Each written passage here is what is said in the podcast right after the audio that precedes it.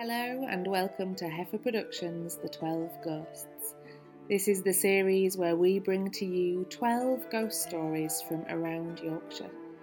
These ghost stories are all told in aid of FareShare, the excellent charity that delivers surplus food to food banks through Yorkshire and the UK. We hope you enjoy these stories and perhaps you might want to consider sleeping with the light on tonight. Bradway Tunnel, read by Katie Turner Halliday.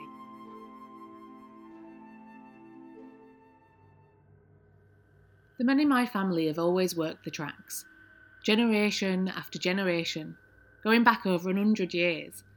The Taylors are railway men, through and through. So I guess it was a bit of surprise when I, Daddy's little girl, chose my 16th birthday to announce that I wanted to join the crew. Mum was not happy and that's putting it mildly. She stalked around the kitchen, slamming cupboard doors, whilst my father sat at the dinner table trying to keep a straight face, pride brimming up in his eyes. Of course, there was resistance and scepticism from the men at first. This isn't woman's work. The railway's unforgiving. No matter what the weather, if there's work needs doing, it needs doing. By men. And big burly men at that.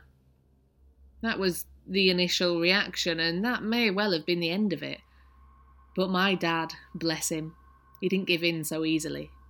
He knew it was what I wanted, and deep down, I knew it's what he wanted too. So he kept on pushing. She's a good un, he'd say. It's in her blood. She's got more bollocks than all of her brothers combined, and there's three of them. There were a lot of puffed up cheeks, pained sounds, and shaking heads, but Eventually, the boss agreed, and I was in. I worked hard, and soon enough I even gained the respect of the crew. Became one of the boys. It was hard work, though, at times bloody miserable, but it was good, honest graft, and I loved it. You saw all sorts on the tracks, too. My dad used to say that the tracks were a magnet for deer and weirdos. It was right. Barely a month went by without us having to haul a dead or injured deer off the side of the lines.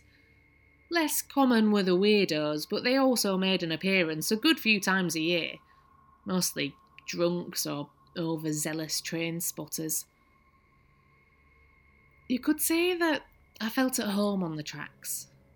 I suppose I did for a long time.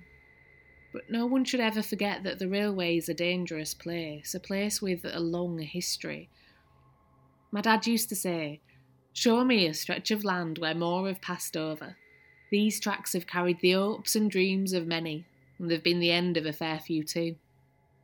I worked those tracks for years, rain or shine, and I thought I'd seen it all. But life has a funny way of surprising you, doesn't it? And on Christmas Eve in 2019, it did. And everything changed after that. It had just gone three in the afternoon when the call came in. Leaves and other debris on the tracks just north of Bradway Tunnel. We drove across and clambered down over the bushes and onto the tracks. We radioed through and let them know we'd arrived and would be getting to work. A voice crackled over the radio and told us that there were no trains due for the next hour or so. It was a simple enough job. A few branches had blown off a tree, so we set to work picking up the debris and sweeping the leaves into bags. The light was fading fast, and we were all set to pack up when my dad shouted that someone was on the tracks. We all looked in the direction Dad was pointing, and sure enough, there was a figure right down on the tracks at the gaping mouth of Bradway Tunnel. It was difficult to make them out at that distance, but it looked like they were waving their arms above the head, trying to attract our attention.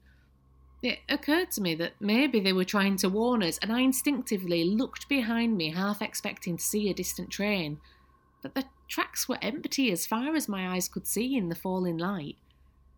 Who the bloody hell is that? someone exclaimed.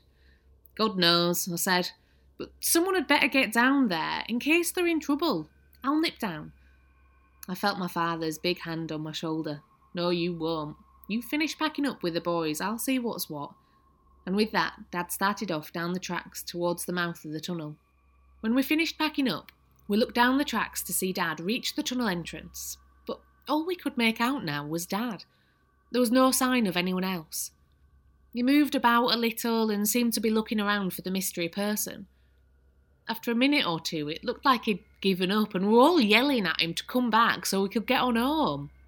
We packed up the last of the bags and lugged them up the bank before I made my way back down to the tracks again to wait for Dad. When I reached there, I could still just about make out Dad's orange fluorescence against the black of the tunnel mouth. It looked like he was waving at me. I waved back instinctively, wondering what the bloody hell is he doing down there. I yelled out to him, but he didn't move. He just continued to stand there and wave his arms slowly from side to side. As I started to make my way down the tracks towards him, the light continued to fade, and soon there was only a hint of the day left hanging in the air. I remember there wasn't a sound, and all I could hear was the crunch of my boots against the ground. Dad continued to wave at me in silence until I was just feet away from him, and as I got close enough to see his face, I saw the sadness in his eyes, two white hands gripping his shoulders, and then he was gone. Thank you for listening to The 12 Ghosts. All of these stories are in aid of FareShare. You can give to our JustGiving page at www.justgiving forward slash Heifer Productions. Heifer is H E I F E R. Please do give as generously as you are able, and we hope to see you again.